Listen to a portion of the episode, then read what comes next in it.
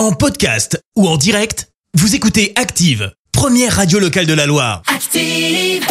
L'actu des célébrités, c'est l'actu People.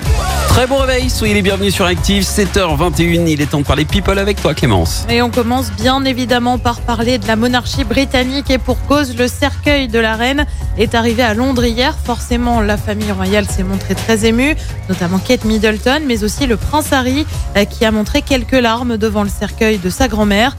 Et le petit rebelle de la couronne a décidé de briser le protocole hier puisque Ah bon? Harry aurait pris la main de son épouse Meghan Markle.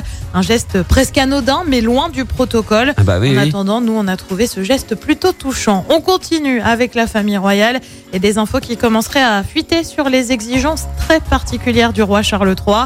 Apparemment, il aimerait bien qu'on lui fasse les choses selon des membres du personnel. Il aimerait par exemple se faire repasser ses lacets de chaussures. C'est super sérieux. Pardon. Il demanderait aussi à ses valets de lui étaler 2 cm précisément de dentifrice sur sa brosse à dents. Oh là là là Exigeant là. et un peu pénible, soyons Ah bah, honnêtes, ah oui. le roi Charles III. Oh mon dieu. On quitte le Royaume-Uni pour un gros coup de gueule signé Laurie. Alors ça remonte un petit peu, hein, mais elle a accepté de se confier.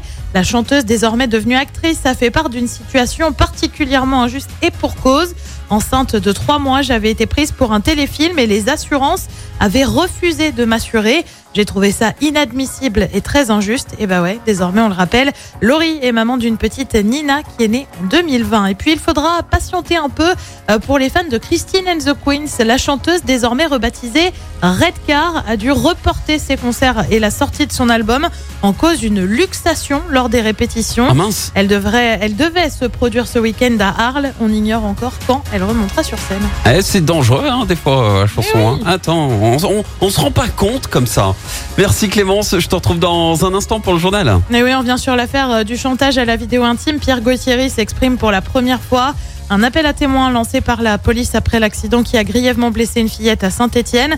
La prime de rentrée versée aujourd'hui pour les foyers modestes et puis les Bleus décrochent leur ticket pour les demi-finales de l'Euro. Merci Clémence, à tout à l'heure. Merci, vous avez écouté Active Radio, la première radio locale de la Loire. Active.